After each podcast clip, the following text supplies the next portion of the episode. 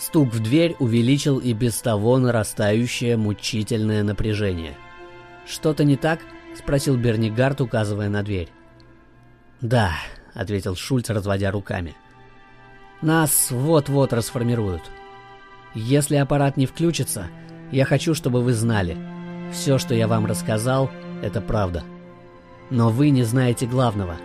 Структура межпространственного тоннеля мне неизвестна. Я склонен полагать, и у меня есть на это веские причины, что проникновение в этот тоннель контролируется неким существом, разумом, который преследует одному ему известные цели. У этого существа есть видимый физический облик.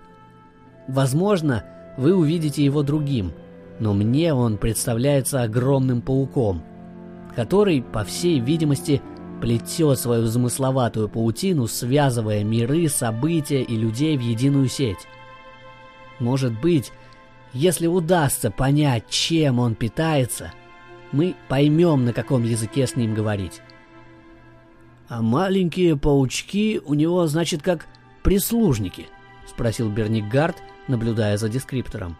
«Что?» — Шульц замешкался. «Возможно. А почему ты...» Шульц посмотрел на аппарат, и холодный пот выступил у него на лбу. Маленький паучок поднимался на стол по протянутой ранее тонкой паутине. «Прогони эту тварь!» — крикнул Трейд стоявшему у аппарата Леновский. И тот замахнулся на паука. «Нет!» — громко сказал Шульц и, подбежав к Леновски, схватил его за руку. «Не мешайте ему». «Ага. Значит, «Ты действительно не спятил», — внезапно сказал Трейд и отошел к двери. «Развлекайтесь, ребята. Только меня выпустите. Я больше не желаю принимать участие в этом сумасшествии». «Подожди! Стой!» — крикнули в один голос Леновский и Бернигард, остановив подошедшего к двери Трейда. «Нет, выпустите его», — сказал Шульц с неподдельным спокойствием. «Лишние тут не нужны». «Вот и хорошо», — сказал Трейд и открыл дверь. «Какого черта здесь происходит?» — спросил стоявший за дверью молодой сотрудник с планшетом. «Сумасшествие», — сказал Трейд и вышел. «Вам было приказано немедленно явиться к начальству», — вновь заговорил парень и замешкался. «Нам нужно еще несколько долбанных минут», — серьезно сказал Шульц, не отходя от аппарата.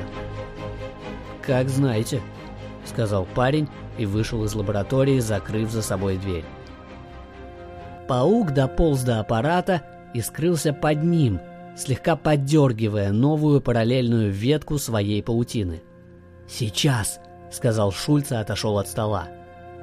Неожиданно для команды аппарат начал пульсировать светом, концентрируя яркое световое поле в нескольких метрах от изумленных ученых — Яркий свет ослеплял восхищенных наблюдателей, ломая материю, раскладывая ее на составляющие. «Получилось!» — воскликнул Шульц и оглянулся на стоявших позади коллег. Он вновь наблюдал, как чудо-машина раскручивает свет и, превращая его в радужную пыль, стирает стол, на котором стоит, повисая в воздухе образуя ветер, срывающий с полок научно-исследовательскую аппаратуру, чертежи и запасные халаты, заворачивая их как торнадо и всасывая в разноцветный тоннель. Аппарат поглощал лабораторию, неумолимо увеличивая амплитуду излучения. «Не пугайтесь!» — крикнул профессор, но звук его голоса засасывало в невероятную воронку струящегося света. Спустя мгновение воронка захлопнулась, поглотив восхищенных ученых.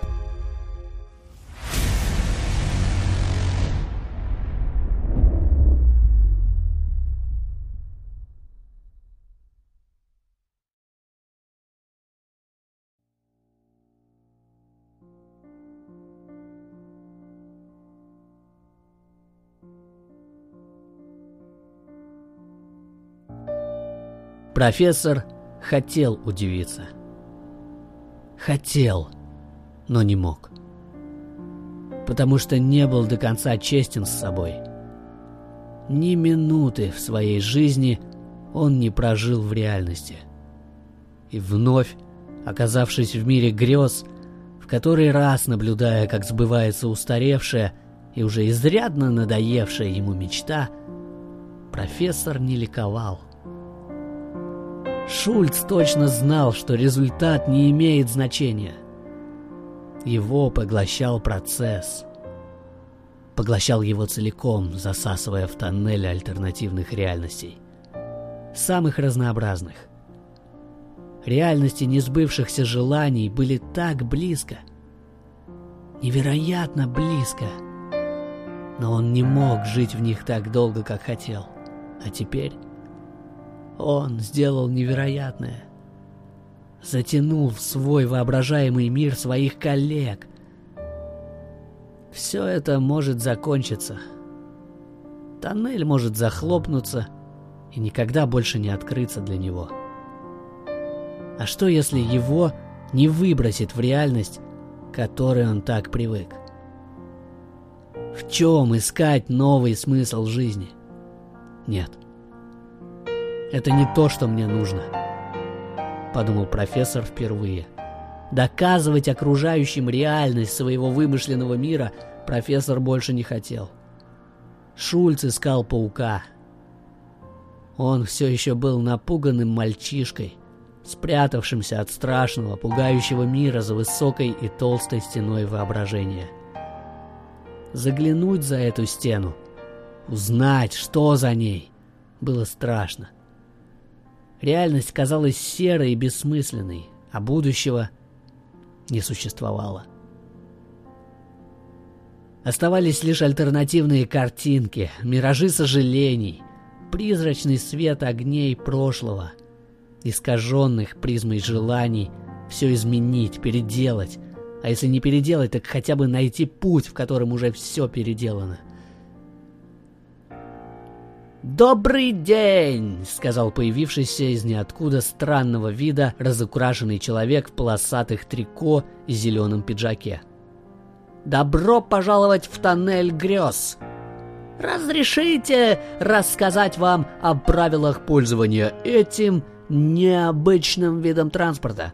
Закройте глаза, представьте мир, в который хотите попасть, а теперь «Присядьте! Обхватите голову руками, вот так!» Человек сел и, обхватив голову руками, замолчал. «Вот так! Давай!» Не понимая, что происходит, Шульц сел, повторяя позу, демонстрируемую странным человеком. Человек рассмеялся, вскочил и побежал вдаль по тоннелю с криками «Боже! Прости меня!» растворившись так же внезапно, как появился.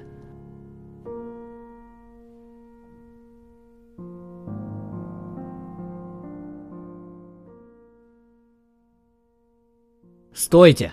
— крикнул Шульц бегущим по тоннелю коллегам. «Стойте! Нужно... Нужно найти паука!»